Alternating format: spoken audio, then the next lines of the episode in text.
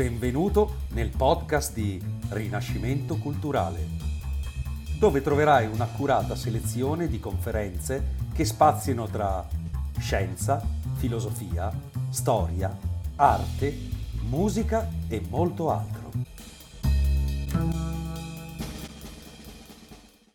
Buon ascolto.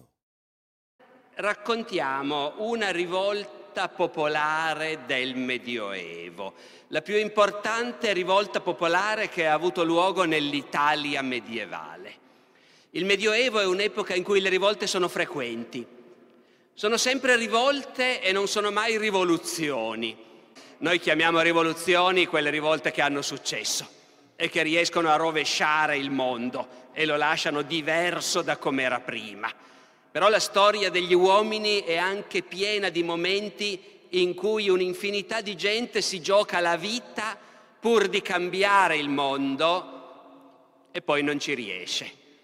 E noi allora quelle le ricordiamo come rivolte, come sommosse, come tumulti. Ecco, la grande rivolta fiorentina che racconteremo stasera è passata alla storia come un tumulto, il tumulto dei ciompi. E quando gli storici dicono tumulto, è implicito il discorso, sì, va bene, hanno fatto grande disordine, è stato un momento drammatico, ma alla fine non ha portato da nessuna parte, neanche loro sapevano cosa volevano.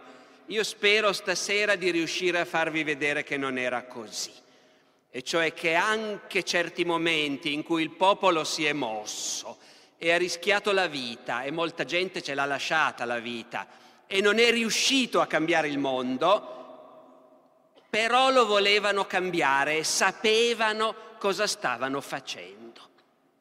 Certo, poi io dico il mondo, loro volevano cambiare Firenze. Parliamo di una rivolta del popolo di Firenze, degli operai dell'industria tessile. Il loro orizzonte è Firenze, lo Stato dentro cui vivono è Firenze. La loro vita è quella, il loro orizzonte è quello. È il governo di Firenze che hanno voluto cambiare la società di Firenze. Non ci sono riusciti, ma vale la pena di raccontare quello che hanno provato a fare. È una storia complicata, eh? io spero di riuscire a raccontarla chiarendo i vari snodi, perché il primo sbaglio che potremmo fare sarebbe di pensare siamo nel Medioevo, sarà stata abbastanza semplice, abbastanza primitiva quella società. Non è così.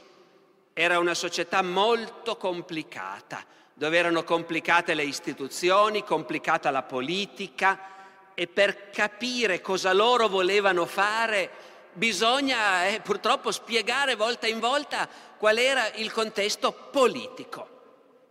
Allora, siamo a Firenze e venerdì 18 giugno 1378 il gonfaloniere di giustizia, Salvestro di Messera Lamanno de Medici, riunisce a Palazzo Vecchio i priori. Chi sono i priori? I priori sono la giunta che governa la città di Firenze. Sono otto più il gonfaloniere di giustizia. Sono otto perché Firenze è divisa in quattro quartieri e tutti gli uffici, tutte le cariche, tutte le commissioni vengono spartite fra i quattro quartieri. Firenze è governata da otto priori, nove con il gonfaloniere di giustizia. Questi otto priori, poi vi dirò, non è il caso di dirvelo subito, vi dirò poi come fanno a nominarli per adesso vi dico una prima cosa. Noi oggi siamo ossessionati dall'importanza della continuità dell'azione di governo. E quindi continuamente nella nostra politica, quando un governo cade, è un dramma perché si interrompe qualcosa, e un governo che è durato soltanto un anno ci sembra che non abbia avuto assolutamente il tempo di sviluppare la sua progettualità. La continuità del governo a noi sembra una cosa importantissima. Ai fiorentini del Medioevo non importava assolutamente niente della continuità del governo, gli importava invece moltissimo un'altra cosa, che nessuno si abituasse troppo a comandare. Di conseguenza gli otto priori e il gonfaloniere di giustizia restavano in carica due mesi. Dopo due mesi se ne facevano degli altri. Allora, il gonfaloniere di giustizia, che è il principale ufficiale esecutivo la giustizia, cosa vuol dire la giustizia per uno che abita a Firenze nel Medioevo? È che se ci sono dei delinquenti me li dovete arrestare e impiccare, li voglio vedere impiccati. Questo è la giustizia. Il gonfaloniere di giustizia che comanda la polizia, arresta la gente, interroga, tortura, esegue le condanne a morte, è l'uomo più forte, diciamo, di questa giunta di nove che ogni due mesi viene nominata e poi cambia due mesi dopo. Il gonfaloniere di giustizia Salvestro di Messera Lamanno de' Medici riunisce i priori e presenta la proposta di rafforzare gli ordinamenti di giustizia, e cioè quelle leggi del comune di Firenze che sono in vigore ormai da quasi un secolo e che puniscono i magnati, i nobili quando sono troppo prepotenti. Cosa vuol dire tutto questo? Eh, non lasciatevi ingannare dal nome del gonfaloniere di giustizia, Salvestro de' Medici. I medici non sono ancora i signori di Firenze, d'accordo? È molto di là da venire la signoria dei medici. I medici sono una famiglia del popolo fiorentino, fratante. Una famiglia che conta, una famiglia che ha un sacco di soldi, una famiglia di banchieri, ma una famiglia come tantissime altre. Questo governo dei priori è un governo di popolo, dicono loro. Un governo di popolo significa che i priori vengono nominati a partire dalle organizzazioni dei mestieri, dalle organizzazioni che riuniscono gli imprenditori grandi e piccoli di tutte le attività economiche di Firenze. Sono le arti, come le chiamano loro, vogliamo chiamarle le corporazioni? Ecco, ve lo spiego meglio, ma per darvi un'idea, è come se il governo fosse nominato da noi ogni due mesi da Confindustria, Confartigianato e Confesercenti, che si mettono d'accordo e decidono chi devono essere i ministri. È questo, in sostanza. Loro lo chiamano il popolo. Il popolo vuol dire tutti quelli che hanno un'attività, padroni e padroncini. Gli imprenditori, diremmo noi, chiamiamoli così, loro non li chiamano così, è il popolo. Il popolo vuol dire, certo, è differenziato, c'è di tutto nel popolo. Ci sono i grandi banchieri come i medici e c'è il calzolaio all'angolo. Ci sono i grandi importatori di tessuti, ci sono i lanaioli che hanno centinaia di operai al loro soldo e c'è il fabbro, c'è il macellaio, c'è il maestro muratore. Quindi è un mondo molto differenziato, ma ha in comune questo, tutti quelli che hanno un'attività lavorativa, un'impresa. Loro sono il popolo e sono loro che comandano. Voi capite che già quando uno cerca di capire come funzionava una società del passato, devi capire come loro usavano le parole, no? Dice a Firenze comanda il popolo. Quindi i poveracci? Eh no. Firenze è piena di salariati, di gente che lavora sotto padrone, di operai a giornata. Sono il popolo? No, quelli sono la plebe. Al massimo sono il popolo minuto, i piccoli, i piccolissimi. Loro non comandano.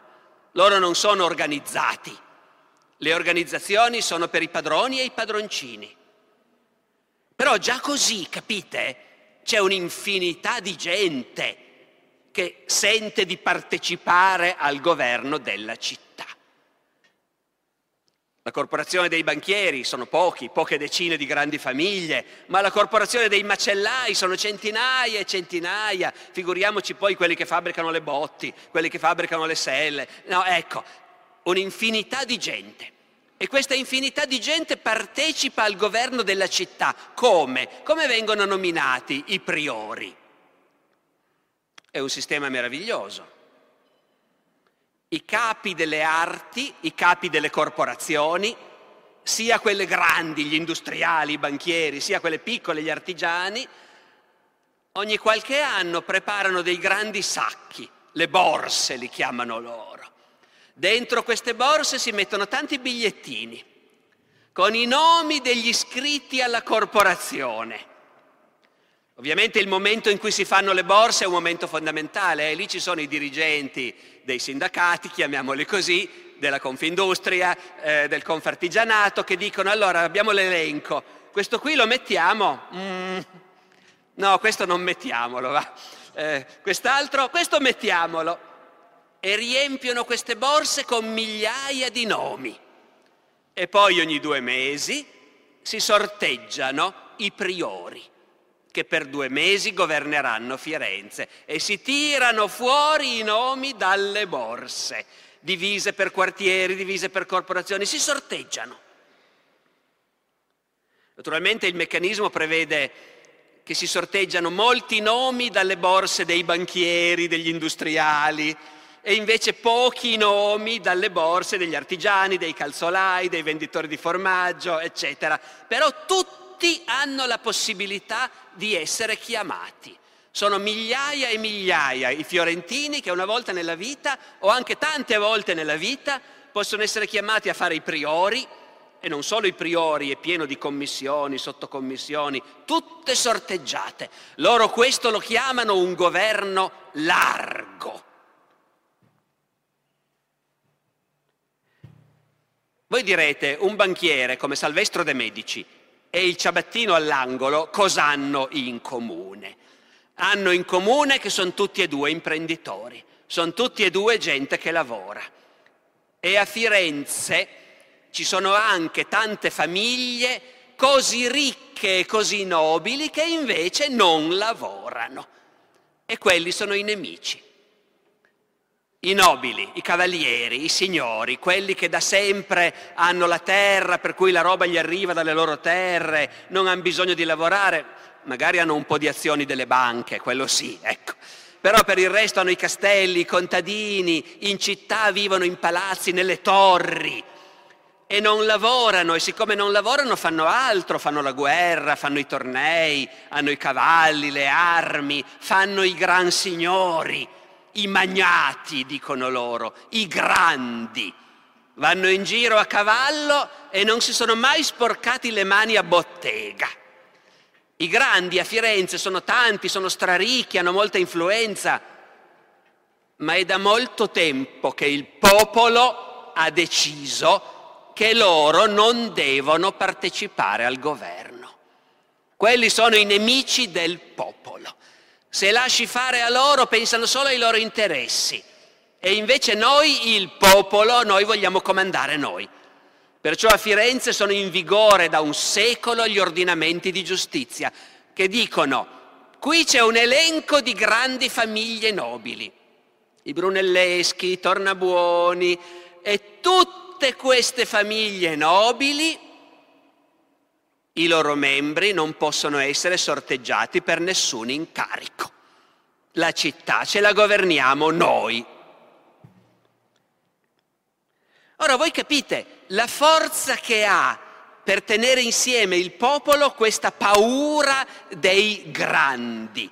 Perché poi di fatto quando uno va a vedere dice ma ragazzi ma Salvestro de Medici, straricco, e anche lui vive in un palazzo e anche lui ha comprato terre in campagna, però non importa, continua a essere uno che lavora, è un imprenditore e anche i piccoli imprenditori lo considerano uno dei nostri e di lui si fidano.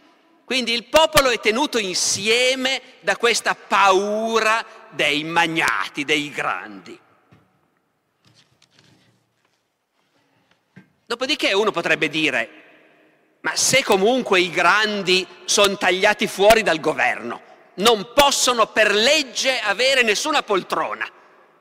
Ma allora perché Salvestro de' Medici, quel giorno d'estate del 1378, va in governo, va dai priori a proporre di rafforzare queste leggi contro i magnati, gli ordinamenti di giustizia?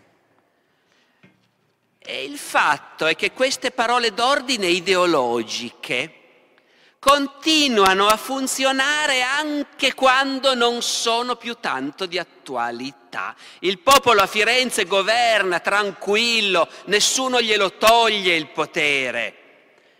Però però riesci sempre a mobilitare la gente se dice i grandi, i magnati, attenzione, perché sono un pericolo per noi, per la gente che lavora. Riesci sempre a mobilitarla la gente, anche se sono parole d'ordine superate. Io qui non voglio fare degli anacronismi e degli accostamenti troppo arditi. Però tutti voi sapete che vent'anni fa in Italia c'è un uomo politico che ha vinto le elezioni dicendo i comunisti, il pericolo dei comunisti. E se non sbaglio, quello stesso uomo politico anche adesso dice di fronte al governo attuale ci sono al governo i comunisti. Ecco, è così, quando per tutta la vita ti sei abituato a scattare quando ti menzionano il nemico, ecco, anche i fiorentini di allora scattano. Basta dire i magnati, i grandi sono un pericolo e tanta gente scatta. E quindi serve tirar fuori queste cose quando un politico come Salvestro De Medici ha bisogno di ottenere visibilità, ha bisogno di creare consenso, o magari serve anche per creare tensioni. Se uno ha interesse a pescare nel torbido, fare in modo che in città ci sia preoccupazione, ci sia paura, ecco, se, può sempre servire. È proprio questo che vuole Salvestro. Il governo di Firenze rappresenta il popolo, certo, da tanto tempo nel popolo comandano i ricchi, gli industriali, i banchieri, e, e, loro non hanno quella gran paura dei nobili, anzi in genere sono imparentati con loro, non, eh, ma invece Salvestro per emergere vuole far vedere al popolo, al popolo numeroso, agli artigiani, ai negozianti, che lui è quello che si prende a cuore i loro interessi, non come i ricchi che ormai come dire, se ne fregano di voi, no? Ecco, e invece io sono quello che si preoccupa di voi. È per questo che lui ha portato avanti questa proposta. Ed è per questo che i priori in carica la rifiutano, perché loro sono rappresentanti di quel popolo ricco che non ha bisogno di stare lì a rinfocolare le tensioni, sono tranquilli e va già tutto bene, rifiutano. E allora Salvestro De Medici comincia a insultarli, i suoi colleghi priori, a dire che sono dei traditori, traditori del popolo, non vogliono difendere il popolo dalla prepotenza dei nobili. E poi, com'è come non è, un attimo era lì che parlava, un attimo dopo non lo vedono più, dove è andato? È uscito dalla sala Salvestro De Medici, siamo sempre dentro Palazzo Vecchio a Firenze, è andato in un'altra sala molto più grande, dove intanto ha fatto radunare il consiglio del popolo. Il consiglio non sono i nove priori, sono 300 consiglieri, anche loro tirati fuori dai sacchi, dalle borse. Sono 300, sono tanti, non ci sono solo i ricchi banchieri, ci sono anche gli artigiani, i sellai, i fabbri, i macellai, e a questo consiglio del popolo Salvestro de' Medici si presenta dicendo quei traditori dei priori non mi vogliono permettere di ripulire la città dai prepotenti. Io volevo difendervi dalla prepotenza dei grandi e i priori non hanno voluto. Perciò, dice Salvestro de' Medici davanti al consiglio, è una sala quasi come questa, un po' meno, noi siamo di più, ma insomma, ecco. Salvestro De Medici, la politica è meravigliosa e non cambia mai. Salvestro De Medici dice, va bene, io mi dimetto. Pertanto io me ne voglio andare a casa mia. E fate un altro gonfaloniere in luogo mio. E fatevi con Dio. Cioè, statemi bene. Io me ne vado, lascio la politica. È una sceneggiata e ovviamente è successo. Il popolo si infiamma. Com'è che i priori non vogliono dar retta a questo brav'uomo di Salvestro de' Medici che vuole difendere i nostri interessi contro la prepotenza dei nobili? I priori sono dei venduti. E allora in mezzo a noi ci sono i traditori, i ricchi, i banchieri, siamo sicuri che davvero vogliono difendere il popolo? Non è vero, sono dei traditori, non ci si può fidare di loro. Nel Consiglio dei 300 ci sono anche loro, i banchieri, gli industriali, le grandi famiglie, e, e però si trovano messi un po' all'angolo, perché la maggioranza è fatta di piccoli artigiani, piccoli imprenditori e si sono lasciati prendere per il naso da Salvestro de' Medici e quindi cominciano a affrontare i consiglieri che rappresentano il popolo grasso, come dicono loro, cominciano a metterli nell'angolo. Ce ne sono di questi che tutti sanno che sono degli snob, che sono più amici dei nobili che non del popolo, anche se dicono di essere di popolo. Carlo Strozzi, grande banchiere, straricco, sapete Palazzo Strozzi a Firenze, no? Ecco. E allora succede che un calzolaio prende Carlo Strozzi per il bavero in pieno consiglio e gli dice Carlo, Carlo, le cose andranno altrimenti che tu non pensi, cioè le cose non andranno come credi tu. E le vostre maggioranze conviene al tutto si spenghino, e cioè non l'avrete più, la, finora avete comandato voi del popolo grasso nel comune, ma è finita la pacchia. Capite che il calzolaio che prende per il bavero Carlo Strozzi è come se oggi un calzolaio prendesse per il bavero Carlo De Benedetti. È sostanzialmente quello il discorso. I piccoli che finora sempre, si sono sempre fidati degli straricchi, pensando in fondo sono popolo anche loro, sono imprenditori anche loro, e che adesso di colpo non si fidano più.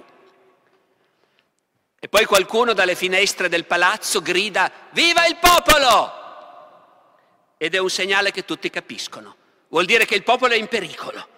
Vuol dire che il nostro governo, di noi popolo che governiamo Firenze, è in pericolo. E allora cosa succede? In una città medievale le reazioni sono automatiche. Tutti cominciano a rumoreggiare in città. Si chiudono le botteghe, tutti i negozianti chiudono, serrano e tutti vanno a casa e prendono le armi e tutti hanno le armi a casa e poi ognuno corre alla sede della sua corporazione, perché tutti quelli che hanno anche solo una piccolissima attività in città appartengono a una corporazione e io posso essere appunto un fabbro, un macellaio. Se c'è nell'aria qualcosa di brutto, chiudo bottega, vado a casa a prendere le armi e poi vado alla sede della mia corporazione a sentire cosa dicono i capi. E dopo un attimo siamo tutti lì. Il popolo governa la città ma ha paura, ha continuamente paura di essere buttato giù da qualcun altro e quindi è pronto a difendersi. Perciò il popolo è organizzato in corporazioni armate e basta niente perché tutti si scenda in piazza in armi per difendere il nostro governo. È tutto organizzato, se io sono un fabbro andrò alla corporazione dei fabbri, non c'è più nessuno, sono già in piazza. Dove sono? Vado a cercarli, li trovo perché sono tutti serrati attorno al gonfalone dei fabbri. Ogni corporazione ha la sua bandiera e quando c'è la bandiera si sa che lì dobbiamo andare noi. Vado in piazza, dove sono i fabbri? Dov'è il gonfalone con le tenaglie? Là, là ci sono tutti i miei colleghi, tutti i miei amici, tutti i miei conoscenti, armati come me, pronti a difendere il governo del popolo. E i magnati, i grandi. I grandi sono gli unici a Firenze che non fanno parte delle corporazioni, perché loro vivono di rendita, vivono delle loro terre. Politicamente non contano niente perché per legge non possono mai essere scelti per occupare un ufficio. Però in città contano. Ta- e questa è la cosa difficile da capire, capite? È un secolo che nessuno di loro può più avere un incarico però sono straricchi, sono tanti, sono grandi famiglie rispettate, se vogliono fanno venire i loro contadini dalla campagna armati a occupare la piazza, loro stessi, i nobili, sono tutti gente capace di andare a cavallo con l'armatura, capace di combattere. Hai voglia i fabbri ferrai o i ciabattini ad affrontare in piazza un gruppo di nobili a cavallo in armatura? Quindi i nobili contano molto lo stesso. E poi contano molto anche per un altro motivo. Io lo so che vi sto descrivendo un mondo complicato, eh, ve l'avevo detto prima. Avete mai sentito parlare di Guelfi e Ghibellini? Sì. I Guelfi e i Ghibellini, l'Italia è spaccata da tanto tempo fra quelli che stanno col Papa e quelli che stanno l'imperatore, i Guelfi e i Ghibellini. Firenze è Guelfa, Guelfa fino al midollo, Guelfa proprio col cuore, per il buon motivo che i banchieri fiorentini sono quelli che gestiscono le finanze del Papa e di conseguenza sono legati a filo doppio ed è impensabile che Firenze vada da un'altra parte. Firenze è Guelfa e dentro Firenze c'è un partito, parte Guelfa. Chi conosce Firenze, ancora oggi c'è Palazzo di Parte Guelfa nel cuore di Firenze. È un partito organizzato, ha il compito di sorvegliare la politica di Firenze e garantire che quei bastardi dei ghibellini non riescano mai in nessun modo a rialzare la testa. Il partito ha il compito di sorvegliare l'ortodossia di tutti i fiorentini e di fare gli elenchi, si fanno gli elenchi dei ghibellini questi qua nei sacchi non dovete metterli. Guai se un ghibellino per caso arriva a essere tirato a sorte per un incarico, qui solo i guelfi sono veri cittadini e possono comandare. I ghibellini possono solo ringraziare se li lasciamo stare in città lo stesso, a pagare le tasse doppie rispetto agli altri, dopodiché zitti e mosca. Ora, parte Guelfa, il partito che sorveglia l'ortodossia di questa città, in questa città dove i nobili, i magnati non possono avere nessun incarico, però il partito lo controllano loro. Parte Guelfa è interamente controllata dai nobili. E quindi noi abbiamo il paradosso di una città dove i nobili non possono avere nessun incarico, ma il partito che sorveglia la vita politica e fa le liste di quelli che devono essere ammessi agli uffici, quel partito lì lo controllano i nobili.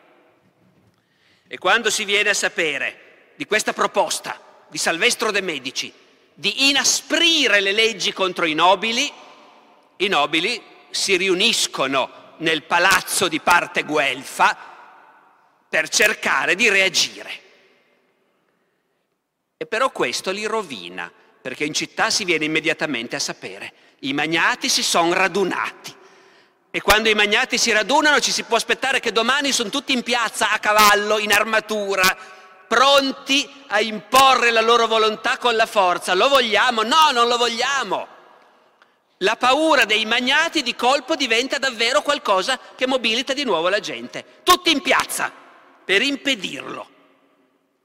Vi dicevo che tra gli industriali della lana e i ciabattini o i fabbri è davvero difficile trovare degli interessi comuni, ma quell'interesse lì c'è. Non vogliamo i nobili signori che ricomincino a comandare in città.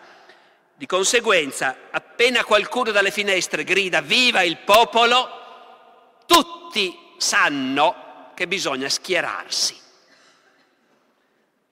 Schierarsi cosa vuol dire? Stiamo a vedere intanto se per caso qualcuno fa qualcosa di grosso. Ci sarà il colpo di Stato, ci sarà la guerra civile, i nobili scenderanno in piazza armati. Tutto questo è successo di venerdì. Venerdì 18 giugno, sabato 19 le botteghe restano chiuse. Sapete che il sabato una volta è la giornata lavorativa, eh, naturalmente, come tutte le altre, ma quel sabato è tutto chiuso. La città di Firenze è lì in sospeso che aspetta di vedere cosa succede. La notte i gruppi armati delle corporazioni pattugliano la città per mantenere l'ordine. L'indomani si decide che le arti devono andare dai priori e dire che questa proposta di mettere sotto controllo i nobili, di inasprire le leggi contro i nobili, è giusta, noi la vogliamo e i priori faranno meglio ad approvarla. Lunedì 21 i sindaci delle arti, i capi di tutte le corporazioni, raggiungono i priori a Palazzo Vecchio e gli dicono grazie di quello che avete fatto fin qui, ma vogliamo di più. Siamo stufi che parte Guelfa comandi in città. E qui dovete anche immaginare naturalmente eh, questo potere del partito in cosa si traduce. Si traduce in questo, che il partito nelle sue riunioni segrete dice è venuto fuori un gruppetto di esponenti dell'arte dei, tessito, dei, dei, dei setaioli, per esempio. Sono gente che sta venendo fuori, hanno avuto spesso degli incarichi, sono amici nostri. Dice no, no, no, a me, no, cerchiamo di bloccarli, cerchiamo di bloccarli. Pubblichiamo un nuovo elenco di ghibellini che devono essere esclusi da qualunque incarico e mettiamoci i loro nomi e nessuno oserà dir niente, non li nomineranno più a nessun incarico. Quel giorno dai priori i rappresentanti delle arti dicono siamo stufi di questa cosa. Siamo stufi di questa spada che ci pende sulla testa, che la parte guelfa decide di sua iniziativa che quello lì è ghibellino e quindi non deve più poter fare carriera politica in città. E che per Dio a questo si provvedesse. I priori sono chiusi dentro Palazzo Vecchio, devono decidere cosa fare. Le arti capiscono che i priori stanno esitando e forzano la mano Martedì 22 tutte le corporazioni, dai banchieri fino ai fabbricanti di botti, sono tutte in piazza con i loro gonfaloni, con tutti i loro membri armati, tutti lì sotto Palazzo Vecchio ad assediare Palazzo e a gridare Viva il popolo! con i priori dentro che sanno che se non approvano questa richiesta passeranno per nemici del popolo. Però qui succede una cosa strana, che cambia la storia che io vi sto raccontando, perché se non fosse cambiato niente, io vi starei comunque raccontando una storia che riguarda i nobili signori che vivono di rendita, i banchieri, gli industriali, gli artigiani, il mondo dei padroni e padroncini. Firenze c'è una marea di gente che campa e lavora e si spacca la schiena, ma non fa parte delle corporazioni. Gli operai, gli operai dell'industria tessile. E qui mi devo fermare un attimo per darvi un'idea di che cos'è questo mondo. Quando noi diciamo l'industria, ovviamente pensiamo ai capannoni della Fiat con le macchine dentro, con gli operai che timbrano il cartellino. C'era questa cosa nella Firenze del 300? No, non c'era. Non c'erano le macchine, non c'era la macchina a vapore, non c'era l'elettricità e non c'erano neanche i grandi capannoni con migliaia di operai. Però l'industria c'era. L'industria c'era perché c'erano innumerevoli piccoli industriali, i lanaioli, piccoli o neanche tanto piccoli, eh? E ogni industriale ven- comprava la lana grezza all'estero a Firenze ogni giorno entrano carovane di muli, di asini, carichi di sacchi di lana grezza, comprata in Spagna, in Inghilterra, in Sicilia. Ogni giorno arriva e ogni industriale investe dei capitali per comprare la lana grezza e la fa venire a Firenze e poi la distribuisce agli operai che lavorano a domicilio. Questa è la differenza rispetto al sistema della fabbrica nostra, no? Col capannone. Gli operai lavorano a casa e ogni lanaiolo ha innumerevoli operai, gli manda la lana a casa, la lana grezza e ci sono tanti operai che fanno l'operazione più semplice, batterla, renderla più morbida, adatta a essere filata. E poi ci sono le filatrici che a casa la filano. E poi ci sono i tessitori che a casa la tessono. E ogni imprenditore ha i suoi operai, gli manda la lana a casa questi lavorano, poi arriva un garzone, la ritira, la porta dal prossimo per la prossima fase lavorativa. Se volete avere un'idea di questo mondo c'è una novella del Boccaccio che la racconta.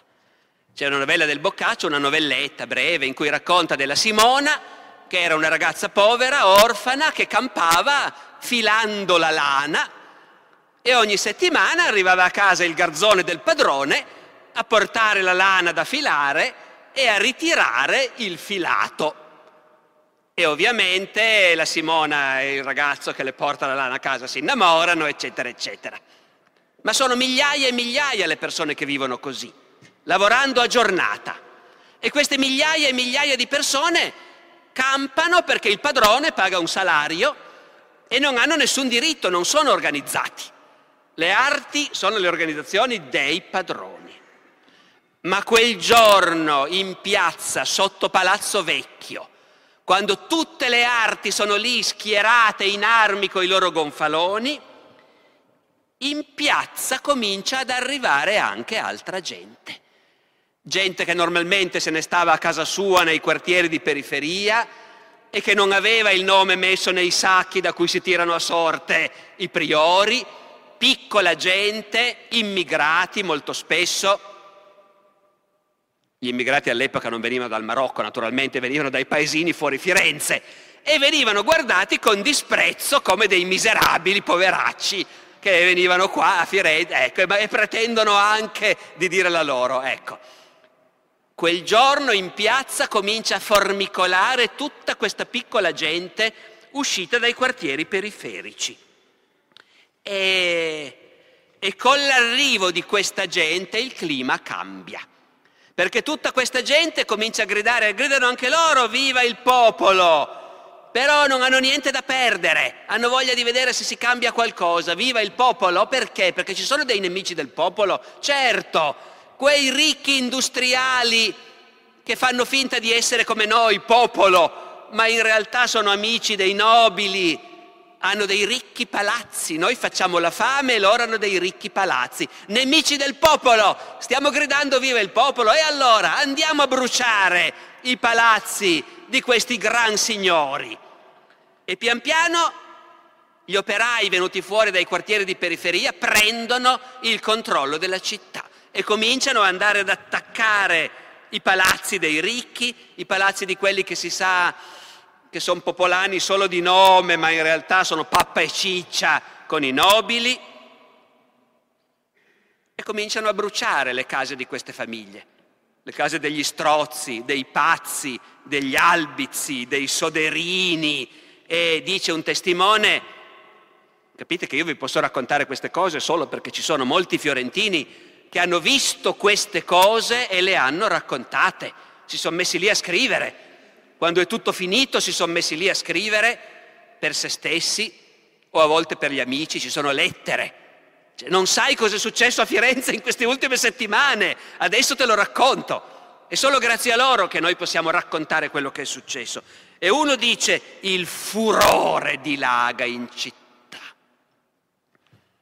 E la folla dall'assalto alle prigioni, alle stinche, libera i carcerati, perché? Ma perché è chiaro a questo punto, quelli al governo sono dei traditori, stanno tutti dalla parte dei ricchi. E quindi se uno è in prigione è di sicuro un'ingiustizia, quindi liberiamo i carcerati.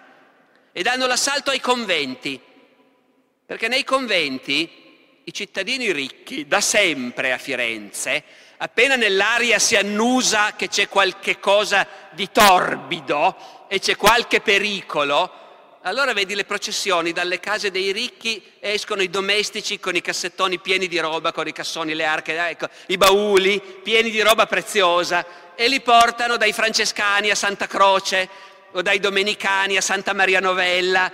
Mettiamo al sicuro la roba preziosa. I libri di conti dell'impresa, della bottega, i gioielli della moglie, ecco. Si spera che i conventi, se succede qualcosa di brutto in città, rimangano al sicuro. In questo caso sono i primi posti che vengono attaccati. La gente dall'assalto ai conventi porta via tutto. Dura un giorno. Poi si ferma, i priori non hanno perso la testa, hanno ancora il controllo della situazione e, e, i ribelli non hanno neanche ben capito neanche loro cosa sta succedendo. Per un giorno si sfogano, bruciano qualche palazzo, saccheggiano i conventi, poi tornano a casa, i priori fanno uscire la polizia si arresta qualcuno e si impicca qualcuno per dare l'esempio. Ne beccano quattro con le mani nel sacco che stavano ancora saccheggiando, li impiccano sul posto. Poi viene fuori, come sempre in questi casi, sono quattro forestieri, quattro contadini appena arrivati in città che hanno visto, non hanno capito niente, non gli sembrava vero. Avete presente nei Promessi Sposi Renzo Tramaglino, quando è a Milano e si trova preso nell'assalto al forno e lui è l'unico che arrestano alla fine, ecco perché non ha capito niente. La stessa cosa qui. E i saccheggi finiscono e apparentemente è tutto finito. ma in realtà in città tutti hanno una paura maledetta perché non si sa cosa può ancora succedere. Gli industriali, ma anche gli artigiani, sgombrano le loro mercanzie fuori città.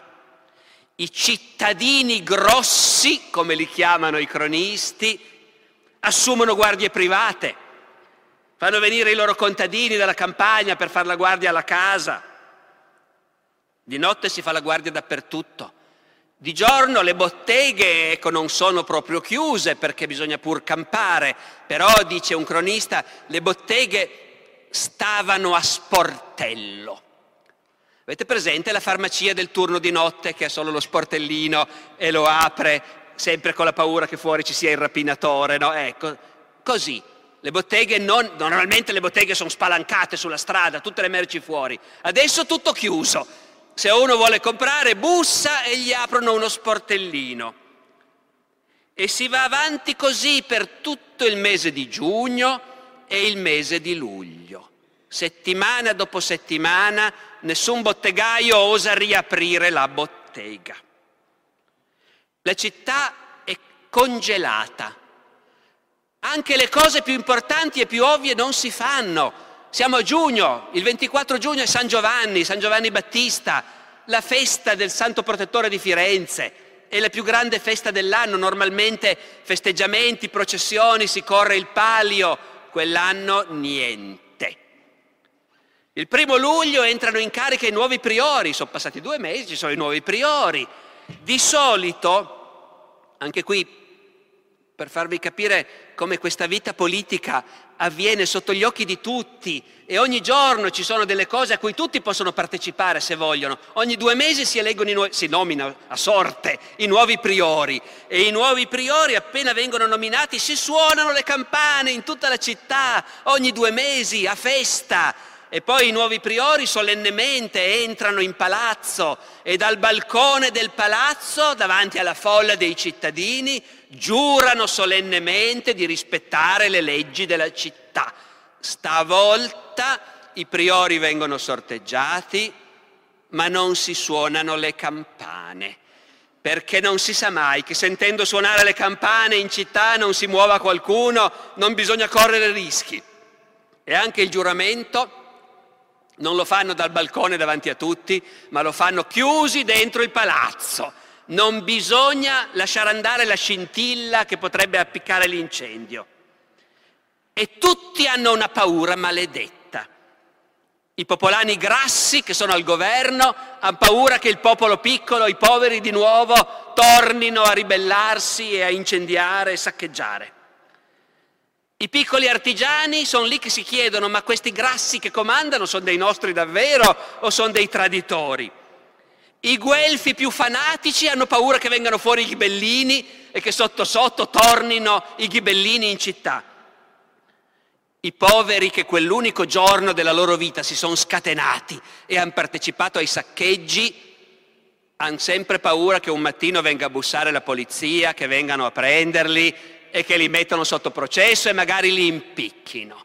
Hanno tutti paura. E finalmente in questo clima qualcuno viene a dire ai priori che i poveri, gli operai, si stanno mettendo d'accordo per fare la rivoluzione e impadronirsi della città arrivano a dirgli guarda che hanno anche dei capi, questa, tutti questi salariati, questi lavoranti a giornata. Voi non lo sapete, ma nei loro quartieri di periferia si stanno organizzando. Vogliono saccheggiare tutta Firenze. Arriva una denuncia destagliata, c'è anche la data, il 20 luglio insorgeranno. I priori sono chiusi dentro Palazzo Vecchio e gli arrivano queste informazioni. In queste denunce ogni tanto c'è anche qualche nome. I capi sono quelli. I priori sono molto spaventati, non sanno bene cosa fare. Finalmente, siccome le denunce dicono che il 20 luglio scoppierà la rivoluzione, ebbene, la sera del 19 luglio, finalmente, si decidono, facciamo arrestare qualcuno. Fanno arrestare quattro operai di quelli di cui si facevano i nomi nelle denunce e li interrogano. E uno di questi operai arrestati e interrogati racconta che è tutto vero. Tutti noi, gli operai della lana, non ne possiamo più e vogliamo che le cose cambino. E cos'è che volete? Primo, non vogliamo più essere sottoposti all'arte della lana, perché l'arte della lana è l'organizzazione dei padroni. E gli operai sono tenuti in riga da un impiegato, si chiama l'ufficiale dell'arte della lana, che i padroni assumono, è una specie di poliziotto. I lanaioli assumono ogni anno un poliziotto dall'estero, lo fanno venire da fuori, uno specialista e gli danno il potere di sorvegliare tutti gli operai. E ogni operaio che sgarra o che semplicemente sta antipatico ai padroni fioccano le multe, le punizioni e non possono dire niente perché loro non sono organizzati, loro devono solo obbedire. E allora dice Simone, Simoncino, noi non vogliamo più che ci sia l'ufficiale dell'arte della lana che ci comanda. Dice, perché sono molto maltrattati, sia dall'ufficiale che per ogni piccola cosa ci martoria, sia dai maestri lanaioli, cioè dai padroni, che pagano molto male e del lavoro che viene 12 ne danno 8. Ma non basta, fin qua sarebbero quelle che noi chiamiamo rivendicazioni sindacali. Ma Simoncino, interrogato dai priori, dice non basta, noi abbiamo anche deciso che vogliamo avere parte nel governo della città. Voi capite, in una città organizzata in questo modo, come fai a separare le rivendicazioni sindacali da quelle politiche? Se il governo è nominato dai sindacati dei padroni, e allora nel momento in cui tu dici perché noi non abbiamo un sindacato, lo vogliamo anche noi. Anche gli operai vogliono poter formare un'arte, un'organizzazione sindacale. Però allora a quel punto se hai la tua arte, e allora i priori li tirate a sorte anche fra i nostri. Se siamo un'arte anche noi, vogliamo essere un'arte a pieno titolo e quindi aver diritto di partecipare, loro dicono, al reggimento della città. I priori sentono queste cose e sbarrano gli occhi. Dice, ma davvero domattina scendono tutti in piazza gli operai con queste pretese?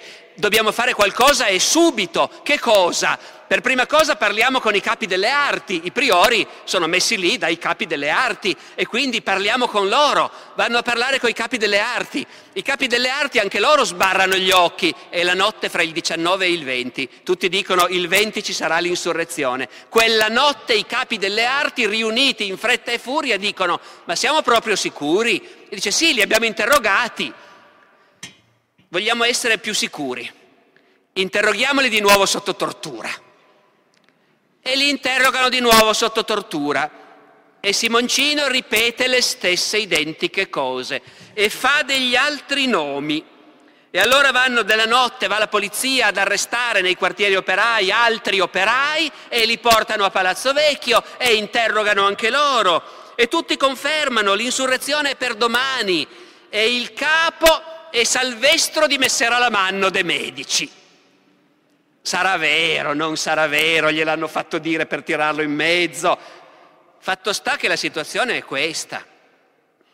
I priori e i capi delle arti si consultano. L'unica è che domani mattina tutte le arti siano in piazza armate per tenere a freno la rivoluzione dei poveri. Ci possiamo fidare? Degli industriali della lana ci possiamo fidare di sicuro dei banchieri anche, dei giudici, dei notai di sicuro, dei macellai, eh, dei calzolai, dei muratori, speriamo, speriamo che stiano con noi contro i poveri. Dipende tutto da quello. Tutto questo è avvenuto durante quella nottata, in segreto. A Palazzo Vecchio non c'è nessuno che possa sapere cosa sta succedendo. Invece non è vero, c'è uno che non doveva essere lì. C'è l'orologiaio che sta riparando l'orologio di Palazzo Vecchio. Capite, siamo nel Medioevo? E certo siamo nel Medioevo, c'è l'orologio, è certo che c'è l'orologio. Siamo in una grande città industriale, figurati se non c'è l'orologio. c'è l'orologio sulla torre di Palazzo Vecchio che batte le ore perché gli operai vanno al lavoro in base alle ore. E allora, e allora l'orologiaio è lì che sta lavorando, è l'unico estraneo che c'è in Palazzo Vecchio. Ed è un piccolo artigiano e sente le urla di quelli che vengono torturati e confessano sotto interrogatorio. A questo punto l'orologiaio, come faranno domani molti altri piccoli artigiani, decide che lui non sta con i priori, ma sta con i poveri, è uno di loro. Perciò l'artigiano esce senza dir niente a nessuno, è quasi l'alba, va a casa, si arma e poi esce in strada gridando, allarme, allarme, i priori fanno carne. I priori fanno carne vuol dire i priori ammazzano la gente è il modo con cui in fiorentino dell'epoca si dice questa cosa. No? Tu sei un uomo, poi ti hanno tagliato la gola, sei carne. Far carne vuol dire ammazzare la gente.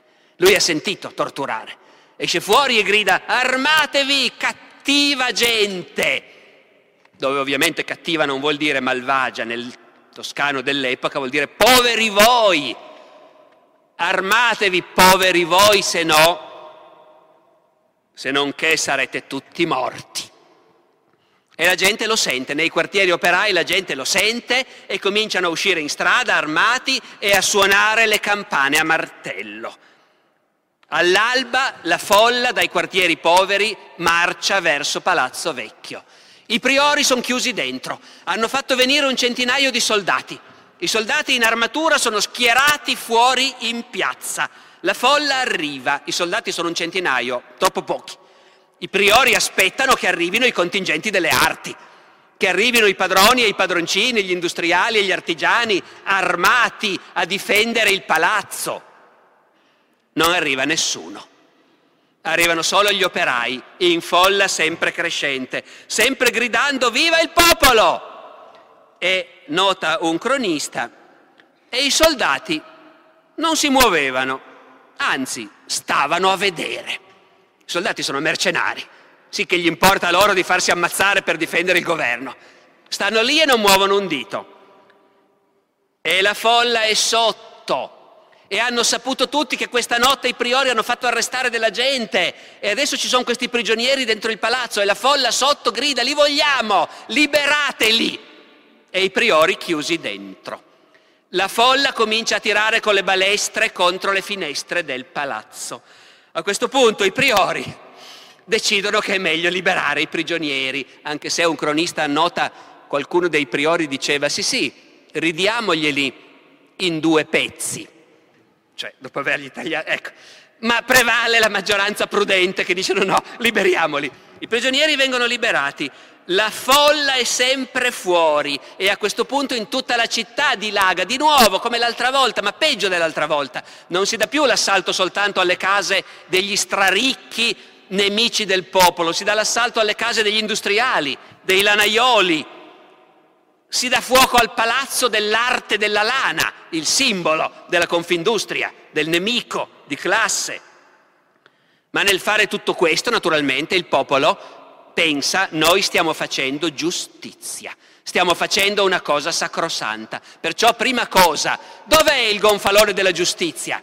Vi dicevo all'inizio che il principale magistrato, l'esecutore, si chiama il gonfaloniere di giustizia. Ha una sua bandiera, il gonfalone. Quella bandiera vuol dire quello che qui si sta facendo è la giustizia secondo le leggi di Firenze. E la prima cosa che gli insorti fanno è andare a casa del gonfaloniere e prendere il gonfalone di giustizia. Noi siamo la giustizia. Noi siamo la legge. Tant'è vero che con tanti palazzi di ricchi lanaioli che bruciano, gli insorti dichiarano subito guai a chi saccheggia. Noi non siamo briganti. Se qualcuno saccheggia lo impicchiamo. Noi stiamo bruciando questi palazzi per fare giustizia contro i nemici del popolo e non per saccheggiare come dei ladri. A questo punto i priori per un momento sperano di resistere chiusi dentro Palazzo Vecchio. Hanno fatto venire scorte di pane, vino, aceto, carne salata, formaggio, sale.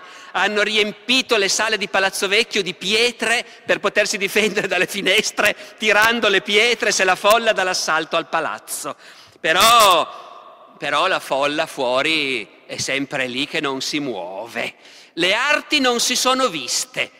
Il giorno dopo, 21, diluvia un temporale estivo, una bomba d'acqua, come diciamo noi oggi. I priori per un attimo sperano che la gente se ne vada a casa. Invece la gente non va a casa, non solo, ma la folla dei ribelli, che tutti stanno già cominciando a chiamare i ciompi. Parola spregiativa, che prima non si usava mica, poi voi leggerete da qualche parte che ciompi era il nome appunto di questi salariati, di questi operai dell'arte della lana non è vero niente. La parola comincia a essere usata in quel momento, perché c'è bisogno di usare una parola per indic- inventata per indicare questi sottoproletari, diciamo così, che hanno preso il potere in città, i ciompi. E i ciompi fanno sapere a tutte le arti, padroni e padroncini, che devono dire con chi stanno. State col governo o state con noi? E tutte le arti per paura dicono stiamo con voi, stiamo con voi. E mandano i loro gonfaloni in piazza. Tutte le arti, beh, tranne una, l'arte della lana non viene, ecco, gli industriali della lana non vengono, ma tutti gli altri vengono. E quindi l'impressione è che c'è il popolo tutto, sia i poveracci, sia i padroncini e i padroni, tutti d'accordo per fare questa riforma. E i priori cosa devono fare? Loro sono lì dentro. La folla fuori dice vogliamo che anche gli operai siano organizzati in corporazioni, anche loro. Ne vogliamo tre. Una per gli operai veri e propri, una per i cimatori che rifiniscono e i tintori, un'altra per i sarti, che sono anche loro dei poveracci che non hanno... Tre arti nuove. E vogliamo che d'ora in poi i priori che comandano in città siano sorteggiati anche fra i nostri. E anche il gonfaloniere di giustizia, il più importante di tutti, vogliamo che possa essere a turno un operaio, uno delle arti dei ciompi. Dentro ci sono i priori che devono decidere. Fuori c'è la folla che grida. E luglio fa un caldo spaventoso. Sono tutti lì morti di caldo e di paura. Le grida andavano al cielo, che non si udiva nulla nella sala. I priori traccheggiano, poi sarà anche vero che non si sentiva nulla, ma a un certo punto invece sentono benissimo che in piazza qualcuno sta, dice- sta dicendo, oh, si va a bruciare le case dei priori? A questo punto i priori votano e approvano tutte le richieste. Dopodiché uno dei priori non ne può più, scappa da una porticina e cerca di andare a casa. Lo riconoscono, lo lasciano andare, ma il fatto che se n'è andato è gravissimo perché, non ve l'ho detto prima, ma adesso lo potete capire, capite in che clima si fa politica in questa città. I nove priori in quei due mesi stanno chiusi dentro Palazzo Vecchio. Non escono mai, non vanno a da nessuna parte, stanno chiusi lì per evitare che qualcuno gli faccia la pelle e per controllare chi gli parla e chi li vede. Il fatto che uno dei priori è uscito, a questo punto la folla dice, ah ma allora via tutti, allora non è più, non è più legittima questa giunta, tutti a casa.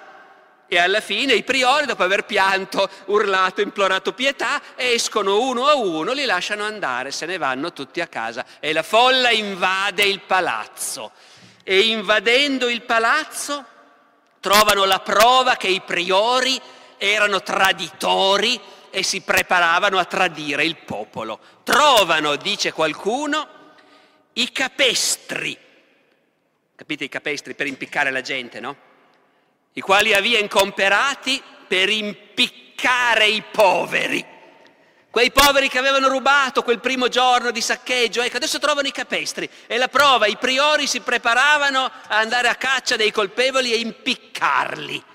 E invece abbiamo vinto noi, i più giovani, in tutte le rivoluzioni sono sempre i più giovani che si sbattono più di tutti, i più giovani scalano la torre del palazzo, lì c'è la campana e cominciano a suonare la campana in segno di vittoria. Il popolo ha vinto e comanda Firenze. La paga per tutti il Bargello, il capo della polizia. Il Bargello, sernuto, che come tutti i funzionari esecutivi non era un fiorentino, li facevano venire da fuori, erano dei salariati.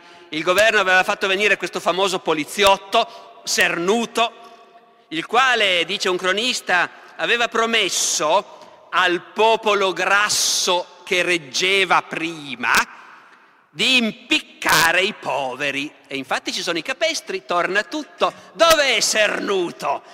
Sernuto si è nascosto, sta all'albergo, è un forestiero, quindi abita all'albergo, nessuno ha ben presente in che albergo sta, quindi Sernuto è lì al sicuro. Commette l'errore di mandare a chiamare un barbiere per farsi la barba.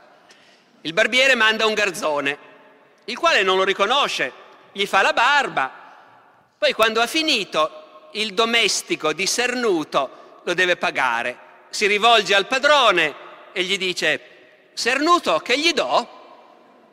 A questo punto il ragazzo, dice Sernuto, capisce a chi ha fatto la barba. Esce fuori e grida a tutti. Il capo della polizia è lì. Vanno a prenderlo. Vanno a prenderlo in folla, lo trascinano fuori per impiccarlo, ma lo odiano talmente che non resistono, lo ammazzano prima. Poi una volta ammazzato lo impiccano per i piedi e poi c'è la processione, tutti quelli che vogliono vengono con un coltello e tagliano via un pezzettino non rimane niente. Il pezzo più piccolo non pesava sei once. E commenta un cronista, era fatto venire per fare carne d'uomini. L'avevano fatto venire per ammazzare. Avrete notato che c'è anche qualche cronista che non è così ostile alla rivolta è un caso abbastanza straordinario. Chi c'era ieri si ricorda la grande rivolta contadina in Francia, tutti i cronisti sono assolutamente ostili. Qui è una città così complessa che c'è addirittura qualcuno che sa leggere e scrivere, che scrive, che racconta queste cose e che stava dalla parte dei ribelli, del popolaccio, della feccia che è insorta. E a questo punto ci vuole anche un capo. Prendono il primo che passa, è uno a cui hanno messo in mano il gonfalone di giustizia quando l'hanno preso. Si chiama Michele Di Lando, è un fattorino di un industriale, figlio di una che vende al mercato. Eh, più poveraccio di così non si può neanche immaginare. Siccome è estate è venuto in calzoncini corti, non ha neanche le calze come dicono loro. Non importa, lui ha il gonfalone in mano, lo nominano gonfaloniere di giustizia, è signore di Firenze. Per un giorno e mezzo Michele di Lando è signore di Firenze. E noi abbiamo la prova perché abbiamo una serie di editti e di lettere ad altre città prodotti in quel giorno e mezzo dal governo del comune di Firenze a nome di Michele di Lando, gonfaloniere di giustizia e signore di Firenze. Dopodiché è una cosa provvisoria, si torna al vecchio sistema, ai priori, ma prima facciamo le arti dei poveri Prima facciamo l'arte dei ciompi, l'arte dei sarti, l'arte dei tintori, 13.000 nuovi iscritti alle arti che prima non avevano nessun diritto e adesso invece sono sindacalizzati. E poi si sorteggiano i nuovi priori? Sì, ma non è mica facile. Ci sono i sacchi, ma sono i sacchi vecchi. Non ci piacciono i sacchi vecchi. Bruciano tutti i sacchi vecchi e poi si nominano delle commissioni che pian piano riempiono i sacchi nuovi, mettendoci dentro i nomi di chi in futuro potrà essere sorteggiato. Si chiama lo scrutinio, lo chiamano così i fiorentini dell'epoca, anche se nel loro dialetto suona piuttosto lo squittinio. E uno degli autori che ci raccontano queste cose è un anonimo, non sappiamo come si chiama, ma lo chiamiamo appunto lo squittinatore, perché uno che racconta che lui c'era, era membro di questa commissione e hanno fatto questo lavoro grandioso di riempire i sacchi e finalmente ci hanno messo i nomi giusti, i nomi della povera gente, non i nomi dei soliti ricchi. Ci abbiamo messo i nomi giusti. Si fece il buono squittino che contentò molta gente, i quali non avevano mai avuto parte d'ufficio e sempre erano stati alle spese perché le tasse le pagavamo tutti. E poi invece gli incarichi che ti portano, lo sanno tutti, non solo prestigio, eh, beh, ci guadagni anche, eh, e però ma chissà come mai gli incarichi andavano sempre solo ai ricchi. e non ebbono mai di uno guadagno se non i ricchi. Adesso invece si rifanno i sacchi come si deve, ci mettono tre settimane, migliaia di nomi. Poi finalmente tirano fuori i nomi dei nuovi priori, campane a martello, frati che predicano, te deum nelle chiese, canditi e vino per tutti in piazza. È la festa della rivoluzione, abbiamo cambiato il mondo. E già che ci siamo, siccome i lanaioli, gli industriali, lo sappiamo che gente sono, mamma mia quanto tempo è che sto parlando, ce la fate ancora dieci minuti, finisco, eh? Siccome i lanaioli, poi si sa, sono capaci di chiudere bottega quelli, eh? Pur di lasciare gli operai a piedi, ecco, e allora, e allora facciamo una nuova legge. Facciamo che ogni industriale della lana deve fabbricare 2000 panni al mese, che voglia o che non voglia, e che non vengano a dirci c'è la crisi, no, no, ogni lanaiolo iscritto deve fabbricare 2000 panni al mese, così c'è lavoro per tutti. E i priori, i nuovi priori ordinano alla città di fare festa e di aprire le botteghe. Ma poche botteghe aprono. È il primo brutto sintomo. I bottegai che all'inizio per forza o per amore erano stati col popolo minuto, adesso cominciano a non essere più tanto sicuri. Le botteghe non aprono. E si comincia a vedere che molti ricchi continuano a sgombrare la loro roba e le famiglie verso la campagna, verso le loro case di campagna. Non va bene. I priori fanno una nuova legge vietato sgomberare la roba e le famiglie verso la campagna. Vedete come si scivola in fretta dall'entusiasmo della rivoluzione che ha vinto ai provvedimenti dittatoriali che scontentano tanta gente. È un attimo e eh, non ci vuole niente davvero. Il nuovo governo si sente in pericolo. C'è troppa gente che non è contenta e allora, allora dobbiamo armarci. Nascono i pasdaran.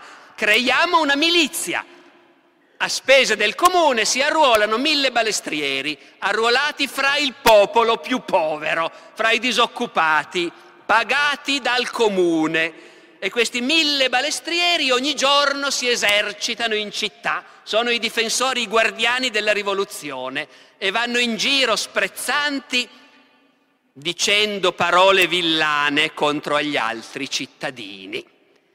E di nuovo, e di nuovo c'è sempre più gente in città che subito aveva detto ma sì va bene, giusto così, ci sto e che adesso comincia ad avere dei dubbi. E naturalmente ci sono i malcontenti che sobillano il popolo minuto e che dicono va bene, avete fatto la rivoluzione, state meglio adesso. E la gente dice ma veramente no, non ho ancora visto niente. E i cronisti lo dicono, i malcontenti sobillavano i poveri e vi imboccano col cucchiaio vuoto vi imboccano col cucchiaio vuoto, belle parole.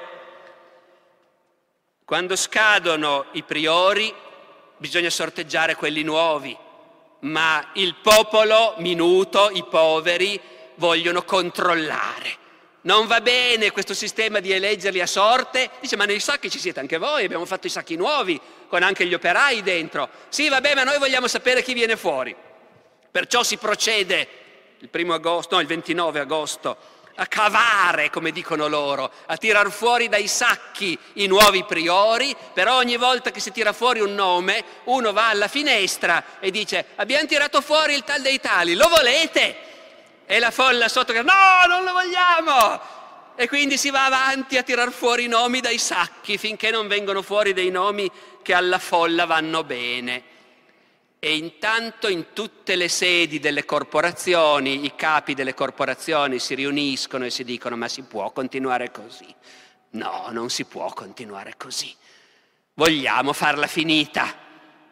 Ed è chiaro che questi discorsi si facevano fin dall'inizio dagli industriali, dai banchieri, dai giudici, dai notai, ma adesso cominciano a farli anche i macellai e gli osti e i muratori, tutti quelli che hanno bottega e qualcosa da perdere, cominciano a dire no, no, questa roba qua non si può, non si può avere una città governata in questo modo, basta, bisogna farla finita. E ci riescono molto in fretta. Prima si mette in giro la voce che i poveri non ne hanno ancora abbastanza e vogliono saccheggiare Firenze. che sono pronti a tornare in piazza, a incendiare, a bruciare, a portare via tutto. Così anche l'ultimo piccolo bottegaio che poteva avere un dubbio, a questo punto sa da che parte stare. E poi si decide, va bene, facciamo, facciamo radunare tutte le corporazioni in piazza un bel giorno e che vengano anche i ciompi, le loro nuove corporazioni. Poi diremo che ogni corporazione deve consegnare le sue insegne, i suoi gonfaloni e se loro non obbediscono vedremo un po', vedremo un po che cosa fare. Intanto il popolo continua a agitarsi, non è mai contento. Hanno preparato delle nuove richieste. Mandano due con queste nuove richieste a Palazzo Vecchio. A Palazzo Vecchio ci sono i nuovi priori, sono quelli che il popolo ha approvato, tre di loro sono operai e il gonfaloniere è di nuovo Michele di Lando, un fattorino, uno che hanno preso per caso, uno del popolo. Però adesso che sono lì in Palazzo Vecchio, anche loro stanno cominciando a dire però certo che non si può continuare a governare la città col popolo in piazza che grida. Bisognerà pur tornare alla normalità. E il popolo in piazza che grida manda due con nuove richieste, vogliono ancora nuove cose, tutti a casa. Ecco, e questi due vanno da Michele Di Lando, è uno di loro, un ragazzo del popolo, a portare queste nuove richieste. Michele Di Lando tira fuori la spada, li abbatte tutti e due, a botte in testa, li fa arrestare. Poi esce a cavallo, dicendo non fidatevi di questi vostri capi che vogliono la dittatura, la volete la dittatura. È il classico modo per come dire, sconfondere le idee alla gente. La gente dice no, non la vogliamo la dittatura, erano dei traditori i vostri capi, davvero, ma allora di chi ci possiamo fidare? E le arti organizzate arrivano in piazza centinaia e centinaia sotto ogni gonfalone, armati. E gli operai e i disoccupati sono anche lì, anche loro, con i loro gonfaloni delle loro nuove arti, ma loro non sanno cosa sta succedendo, invece tutti gli altri lo sanno. Molta gente pioveva da ogni parte alla piazza, specialmente i grassi e gli artefici, cioè gli artigiani perché sapevano il fatto dello trattato che doveva essere, cioè sapevano che c'era un accordo per buttare giù quel giorno il governo dei ciompi. E la piazza si riempie degli artigiani e degli industriali organizzati e i poveri anche loro e guardano e non capiscono. A un certo punto un gruppo di ciompi va ad affrontare un gruppo di grassi che si sono piantati in un angolo della piazza dicendogli di andarsene, che ci vogliono stare loro, i poveri in piazza. E quelli non se ne vanno, dice il cronista, non si volevano partire perché sapevano perché vi stavano. In altre parole, il meccanismo, lo vedete, il meccanismo delle arti è una grandiosa cinghia di trasmissione. I priori e i capi delle arti sono in grado di mobilitare migliaia e migliaia di uomini trasmettendo ognuno alla sua, alla sua corporazione l'ordine. E finalmente quella sera le arti attaccano. Davanti a tutti i macellai, che sono quelli che quando c'è da menare le mani li si manda avanti, perché lì sono tutti armati, ma soprattutto con quello che trovano, e i macellai sono bene armati. E di conseguenza i macellai vanno avanti e dopo di loro gli osti e investono i ciompi e i ciompi per un po' si difendono, poi anche dal palazzo dei priori cominciano a tirargli addosso con le balestre. Quando i ciompi si rendono conto che perfino i priori, eletti col nuovo sistema, e alcuni di loro sono operai anche loro, e perfino i priori gli stanno sparando addosso, i ciompi perdono la testa e si sbandano e scappano nei loro quartieri. E quella notte le arti rastrellano i quartieri popolari. Non uccidono nessuno, dicono i cronisti. Disarmano, sequestrano tutte le armi, ci scappa qualche bastonata, ci scappa più di una donna violentata, il giorno dopo le arti organizzate sono padrone della città e i ciompi si sono dispersi. E allora si grida dalla piazza occupata dalle arti, buttateci giù le bandiere dei ciompi, le insegne ufficiali di queste loro nuove corporazioni, vengono buttate giù, stracciate e calpestate. Poi dicono anche quei tre priori operai, buttateli giù anche loro dalle finestre. cacciate cotesti gaglioffi giuso. Poi non li buttano giù perché però i priori operai dicono sì ma abbiamo capito, noi non siamo degni, eh, non possiamo, no, siamo troppo poveri noi per fare questa cosa, ci dimettiamo. I priori operai si dimettono, tornano a casa scortati dalla polizia per evitare che la folle gli faccia la pelle. E in quella piazza occupata dalle arti si trova un giovane artigiano, un giovane legnaiolo, che ebbe a dire certe cose a favore di quei lavoranti di lana, di che fu morto in sulla piazza. C'è uno che viene sentito dire che in fondo, in fondo gli operai non avevano tutti i torti, lo ammazzano sul posto. Dopodiché, il giorno dopo, le riforme.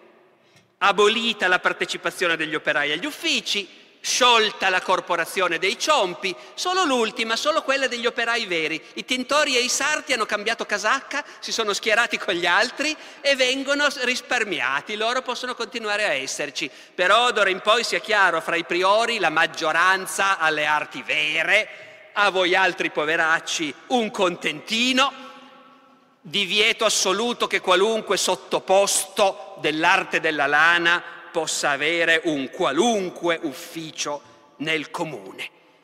E il nuovo comune di Firenze scrive in trionfo alle città amiche per annunciare la buona notizia. Come la città era tornata alla signoria di mercatanti e buoni uomini e di nuovo governata da gente per bene. In città girano le canzonette che prendono in giro questi operai, gente che nacque ieri immigrati, poveracci, senza cognome, che non si sa chi sono, e volevano comandare. Nuova legge, d'ora in poi si farà festa pubblica il giorno di San Giuliano, che furono sconfitti i ciompi di Firenze.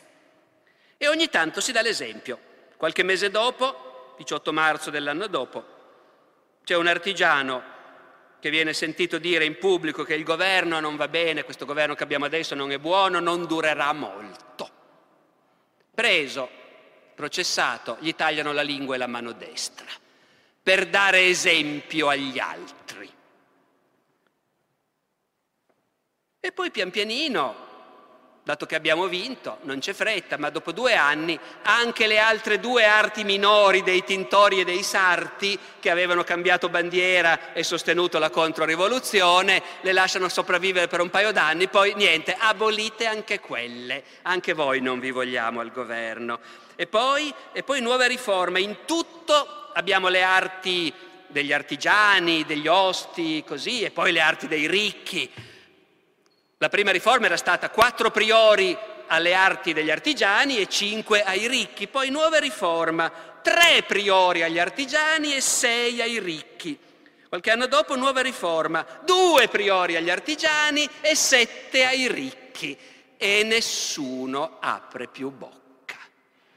Ecco, io ho finito la lezione di ieri sulla Jacquerie francese, che è finita altrettanto male, dicendo che però nella storia di Francia ci hanno riprovato tante altre volte e poi alla fine, nel 1789, ci hanno riprovato una volta in più e quella volta il mondo l'hanno cambiato davvero. Mm.